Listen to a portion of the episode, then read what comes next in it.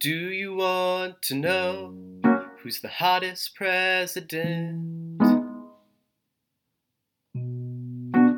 Doesn't make you glow to learn sick cabello.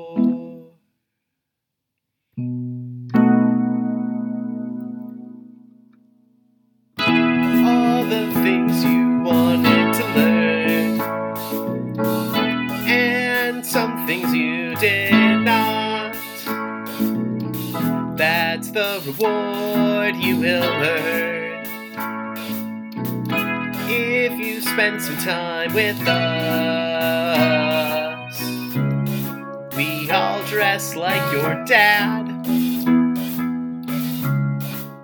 and wear glasses. We assure you it's not that bad with three dudes wearing My name is Gus, and I am wearing a gray skirt. My name is Mitchell, and I'm wearing jorts. My name's Evan, and I'm wearing a sweatshirt because it's freezing here. And we are three dudes wearing plaid. Every week on the show, we learn something brand new. The only catch is we have no idea what we're going to be learning about yet. Evan, I am so jealous of you right now. It's 50 degrees outside. Oh, imagine. We have had all the windows Ugh. open for like hours because it's just so lovely to bask in the cold. Truly amazing. Please, please send your cold front our way. It hasn't dipped below 75 in multiple Oh, nights. God, nothing is worse than a hot night. It's going to be in the 90s again Ugh. today. Just get go outside and take a cardboard box, just swing it around in the air, seal it up real quick, or like a maybe like a Ziploc bag, and then just send us some of your cold air, and then I'll I'll, I'll put my head in that box when it gets here. That'd be really nice. I wonder if the USPS blog has a uh, post on how to send weather weather features to people in the mail. You know what? We can't do the post office again. but we can call back to it. Hey, yo, I bet they do. I bet Probably. you can. That seems like something you can do. It's a guide for like storm chasers. And they have all their trophies of storms that they've hunted down, or whatever the hell they, those people do. Is that what right, yeah, do? they they cut off and taxidermy the heads of the tornadoes they've chased. Yes, Yeah, yeah, that's definitely definitely what it is. They go right into the eye of the hurricane, and then they they they cut into it with a knife and fork, and they're like, "Mmm, delicious." Oh, so it's for like the food, the food value of the tornado. That's what they they seek. Well, I mean, it's both. It's sustainable storm hunting. oh, okay, yes. okay, okay. They use every part of the tornado that they catch. You know what? I can res- I can respect that. Right. Like there was a thing briefly where they were raising a bunch of storms in captivity so that they could like eat only a little bit and throw most of them away, and then we were like, "Ah, that's unethical." We gotta let those storms roam free and destroy small towns and whatnot before you hunt them down. It's been a it's been a whole ethical debate.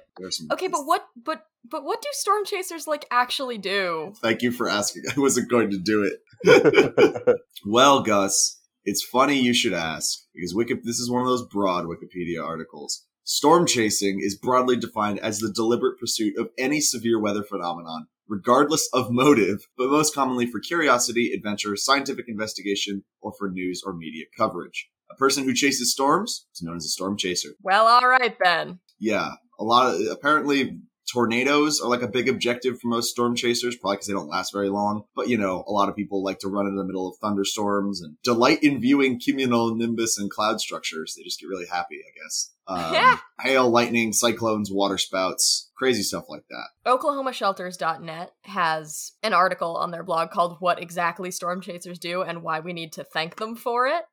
Uh, it's not clear whether or not this was written by a storm chaser, but it is clear that in addition to just literally going after the like tornado or hurricane, a lot of what they do involves collecting data on it photos, videos, wind speeds, other like numbers that they can measure and record about the storm so that the people in the surrounding area can be better prepared for what the storm is actually going to do when it gets to them. mm, that that does actually seem very useful. it also helps people who research these kind of things because you know if you're a tornado researcher but you for whatever reason don't want to get close to a tornado You're allergic. there are other people who can do it for you yes you're you're allergic to tornadoes so there are other people who can do it for you and collect the kind of data that you need for your research so some people do literally just do it because they're like oh i want to see a tornado up close but a lot of people do it so that they can collect all this data for people who need it or want to use it. Yeah, the Wikipedia page seems to further reinforce the fact that it is a chiefly recreational endeavor. But as you keep going through this uh, this little subheading, nature of and motivations for chasing, it really seems like this Wikipedia page is basically just propaganda. Ah, yeah. Storm chasers do it for various reasons. These could include the beauty of the views afforded by the sky and the land, the mystery of not knowing precisely what will unfold, the journey of an undetermined destination on the open road, intangible experiences such as feeling one with a much larger and more powerful natural world. Uh huh. Huh. Mm. Mhm. Mm. I'm sure. I I'm sure it's all true. All true, definitely all true. Many storm chasers are lovers of nature, with interests also including flora, fauna, geology, volcanoes, aurora, meteors, eclipses, and astronomy. Thank you, that's very important information. I mean that yes, and that also makes sense. But imagine if they weren't. I'm chasing this storm because I want to watch it wipe out nature. I fucking hate nature. I follow hurricanes and tornadoes because I hate seeing the night sky. It feels like those stars are always mocking me, and uh, when there's a storm, I can't see any of that. So there we go. hmm I love Wikipedia pages that are just like blatant propaganda by a group of like eight people who are like, "We love this thing. Let's write the article about it." If we're talking about storm chasing, we got to talk about David Hoadley, and I'm going to talk about David Hoadley Of course. because he was widely credited as the first storm chaser. I'm on a Royal Meteoro- Meteorological Society blog post about this, so it must be true. Evidently, he was from North Dakota. He started chasing storms in 1956 for his own reasons, and then later founded a magazine because every hobby's got a magazine, which was just called Storm Track, Hmm. which helped create the first sense of chaser community in quotes. And while there were some people who were attracted to it, like in the beginning, it was a small community. So like they list like this guy Neil Ward was the first scientific storm chaser. I don't know about that. In 1972, there was a collaboration between the University of Oklahoma and the National Severe Storms Laboratory, which developed the Tornado Intercept Project and then helped prevent several like or warn towns of like or intercept them. I don't know what they have to do to intercept a tornado, but that a tornado was coming. And a lot of the time they used data or information from this or people from this magazine to help be part of that project because there were already people who were going out and like looking at storms. They're like, we need people to do that. They said, yes, I will do that. I'm already doing it. Two birds, one stone, baby. And then the hobby got further popularized in 1996 with the release of the film Twister. Although even this blog post says it is widely recognized as a distorted view of the hobby, which like that happens. That always Yeah. happens. Mhm. Hollywood doesn't know shit about the, the majesty of the supercell. In terms of more famous storm chasers, I'm on a Mm. Smithsonian article called How a Legendary Storm Chaser Changed the Face of Tornado Science by Mm. Maya Wei-Haas. This is about Tim Samaras, who was also mentioned in the blog post from Oklahoma Shelters, which is how I got here. But I will note that the blog post from Oklahoma Shelters, it said that he passed away during an unexpectedly violent tornado, which sucks and is really bad. And I misread it as he passed away unexpectedly during a violent tornado. And when I misread that, I thought, mm, but how unexpected could it be? Because this is what he spent his life doing. oh no. But in fact, it was a tornado that was more violent than expected. In fact, Yes. a tornado that caused millions of dollars of damage, 115 injuries, and 20 deaths. Good lord. When Tim Samaras passed away in that tornado, he was a season chaser who had pursued tornadoes for over two decades. And his whole thing was he engineered these weird little cone shaped probes to measure the pressure, humidity, and temperature in the middle of the tornado. Oh my god. Mm-hmm. So the most dangerous part that you have to go through then. Yeah, exactly. Jeez Louise. he was trying to get ground based data from like the centers of these tornadoes to help scientists understand how they behave better and hopefully save some lives. And he was a really cool dude, it seems. We think, based on all the information we have available to us at the time. I'm currently reading a little bit more about Stormtrack magazine, founded in 1977 by David Hoadley. It seems to have published not just stuff about simply the chasing of the storms, but also biographies, photography, cartoons, poetry, and classifieds. Uh, it only existed, however, until 2002, at which point it stopped running because it was not very popular. Its highest circulation in 1996, after the release of the film Twister, was only a thousand. okay, that makes sense. So in 2002, it shut down, and now it is a blog, which, or not a blog, a forum, Ah. which I'm currently on, and seems to be very, very active. lots of people post on the uh, Storm Track forum. Well, that's cool. Also, the the little comics that were drawn for the magazine, I found a couple. They're not good. They use It's Comic fine. Sans. Oh. Ah, well, I mean, Okay, it is. but Comic is- Sans has comic right in the name, Evan. I know. I still hate it. That's fair. Hey, David. David Hoadley's still alive. Wait, what? Oh, what? shit. I don't think we ever talk about alive people on this show. It just says born 1938, and all of this stuff is in present tense, like he doesn't often like appear in public and whatnot. The last mention of him is at delivering a keynote speech about his storm chasing career, which he had been doing for 50 years in 2006. But it doesn't say anything else about like him dying or anything. Yeah, he continues to reside in Virginia. What a badass! That's really cool. Also, he had a degree in political science, an MA in foreign affairs, and then decided to go chase storms. So, listen, I'm not listen, mom. That I know could you're be I know you're I know you're listening to this. and like you shouldn't be too worried, but but you should be kind of worried. There was a TV show called Storm Chasers. Was there? hmm Yes, there was. It's an American documentary reality television series on the Discovery Channel. It was canceled at the end of its fifth season, but the program did follow several teams of storm chasers as they attempted to intercept tornadoes in Tornado Alley. Several different teams of storm chasers appear throughout the series, and during the first two seasons, there was a focus on Dr. Joshua Wurman,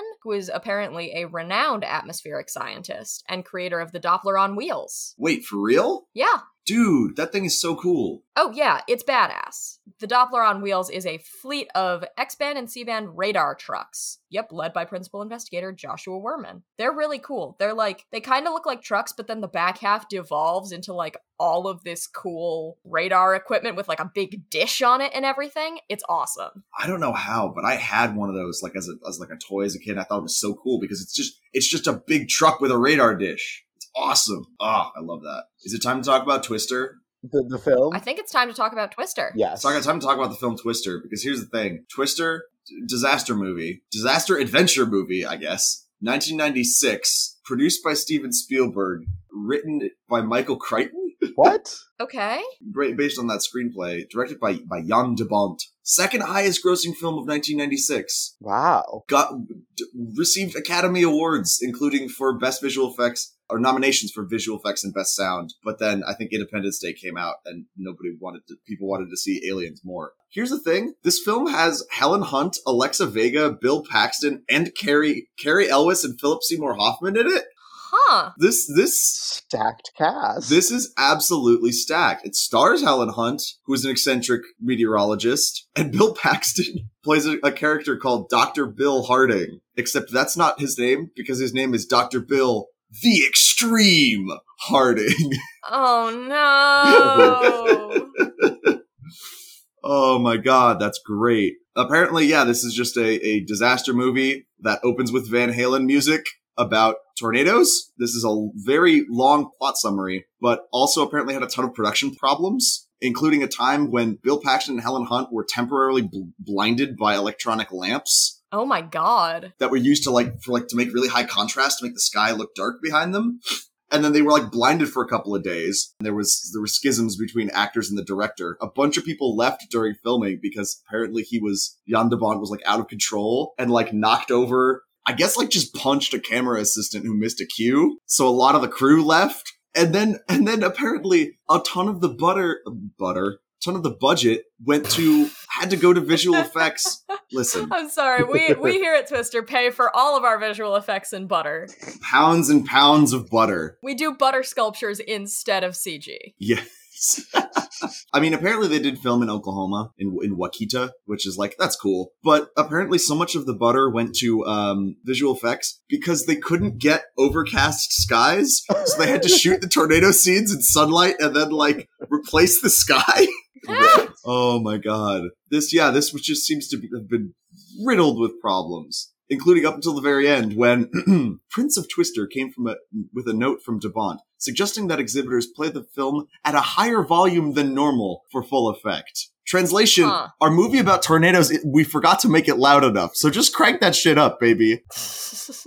Sounds like an awesome movie. Just before it disappears entirely into the ether, I want to say one more thing about Storm Chasers parentheses TV series Uh-huh. because our boy Tim Samaras is actually mentioned on the Wikipedia page for it. Mm. He was, quote, reportedly relieved when the show was canceled as he thought it focused more on interpersonal drama than on the storms themselves. I mean, that'll do it. That's all I wanted to say. So we've been mentioning Tornado Alley in the past couple of little little segments of this show, and I wanted to know what even is Tornado Alley? Like, why why are there so many storms there? So Tornado Alley, as like classically defined, is sort of like the southern part of the Midwest and parts that I don't consider the Midwest, but are sort of Midwestern. So Texas, Louisiana, Arkansas, Oklahoma, Kansas, South Dakota, Iowa, Nebraska, and the reason is because of warm, humid air coming from the equator, but sort of via the Gulf of Mexico, meeting cold, dry air coming off of the Rocky Mountains, which is like the perfect environment to create giant storm supercells. But it's not actually the place where the most tornadoes happen. That is actually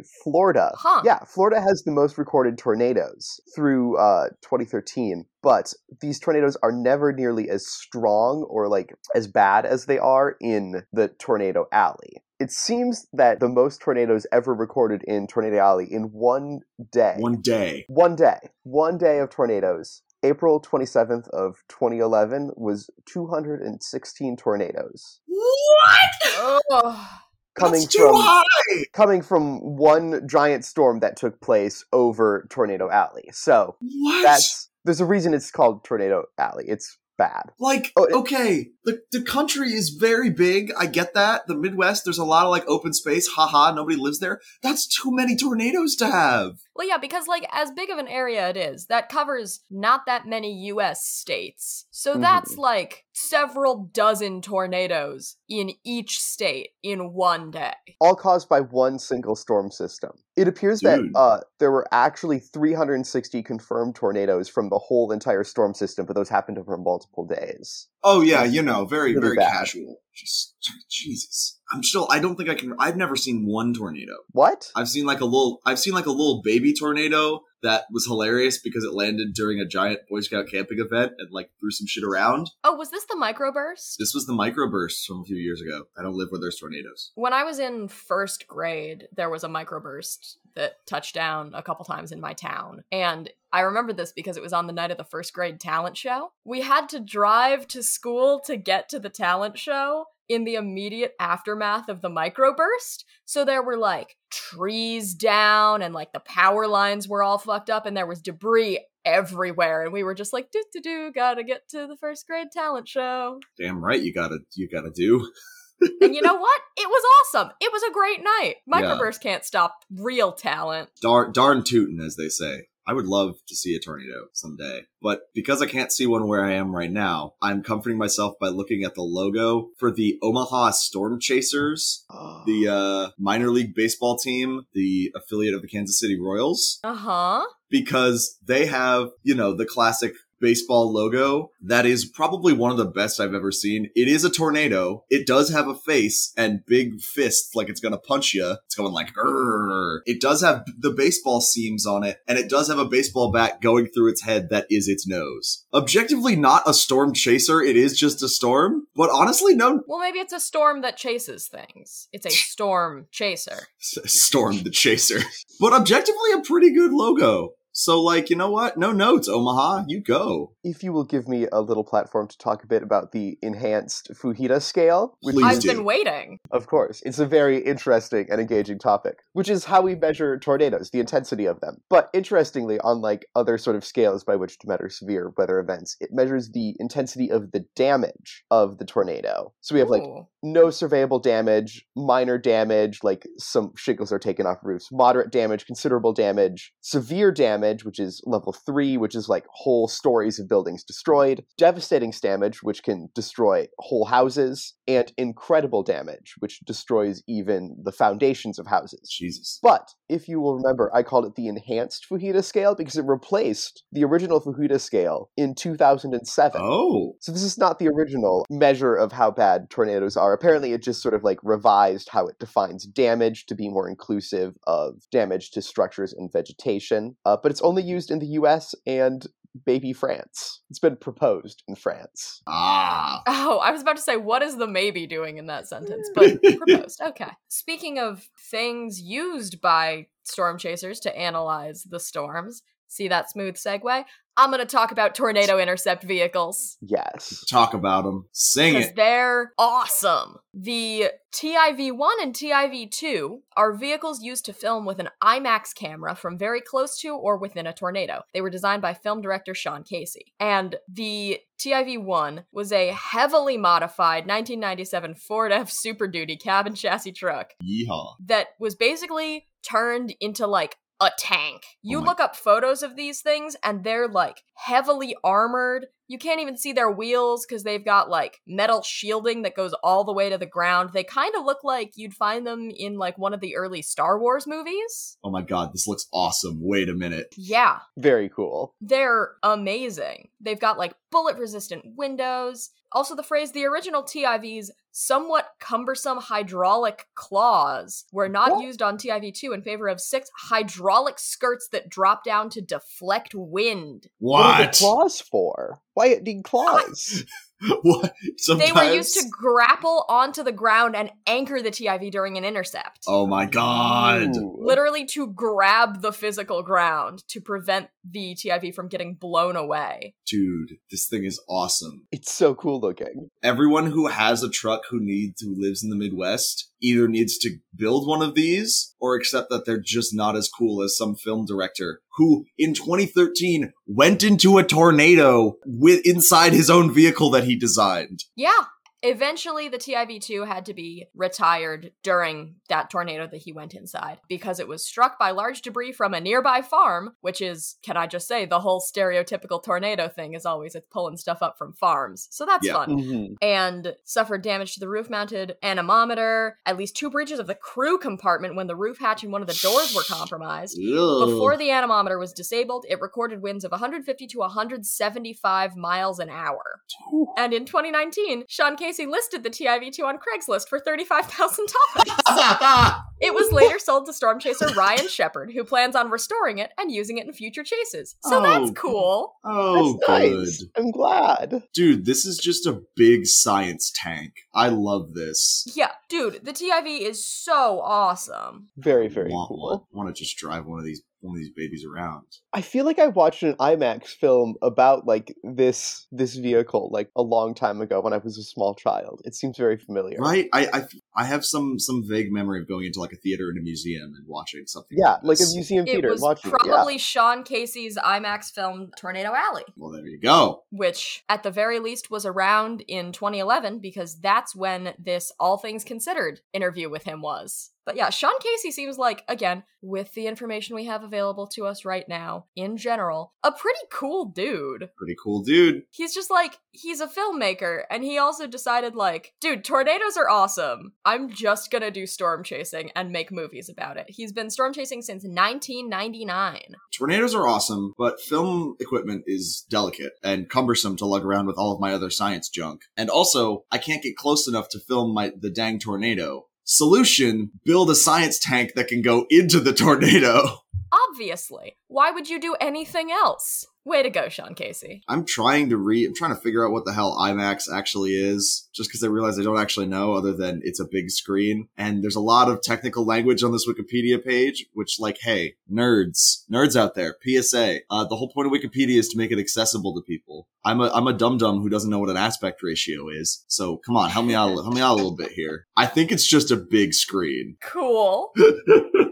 You know, on that note, I'm gonna ask, what have we learned today? we have learned that storm tra- storm tracing, Jesus, storm chasing is a uh, hobby and partially a profession that has been engaged in since the 1950s, in which people run around or drive around, literally just following storms, usually tornadoes. Not always. Some include hurricanes, big old thunderstorms, water spouts, to film and photograph and just get the, the, the thrills and chills. One very cool storm chaser is David Hoadley, who's still alive and probably okay, we think. And he did Hmm. get a BA in political science, but he was a prolific storm chaser who taught himself meteorology and formed the magazine Storm Track, which was the premier storm chasing magazine until 2002 when it folded and became an online forum which is quite active to this day. Other cool storm chasers include Tim Samaras, who pretty much revolutionized the data collection of storm chasing by inventing these little like probes that could go into the center of a tornado to record like their humidity and temperature in there. And Sean Casey, who is a filmmaker who has been storm chasing and recording it for IMAX movies about tornadoes. And he invented the Tornado Intercept Vehicles 1 and 2,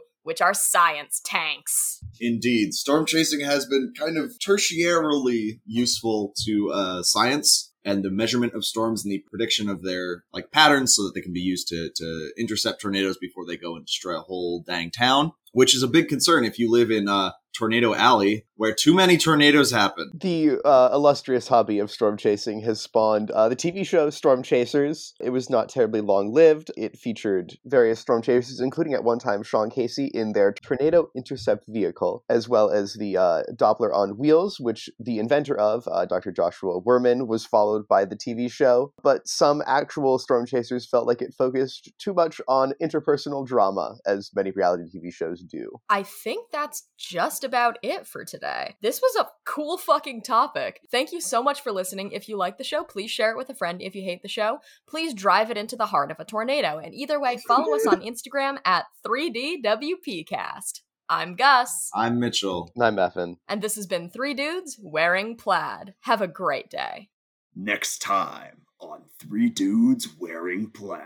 It happens in the very first games and people Uh-huh. i mean presumably it's a li- it's a slightly weird localization because Yes. you know i like shorts they're comfy and easy to wear was in the like english version but people Mhm. really latched onto it and so they like keep bringing back the shorts kid Yes. Short kids all the time. All these short kids. ugh all these children are so short why can't they be adult sized Find out next week on Three Dudes Wearing Plaid.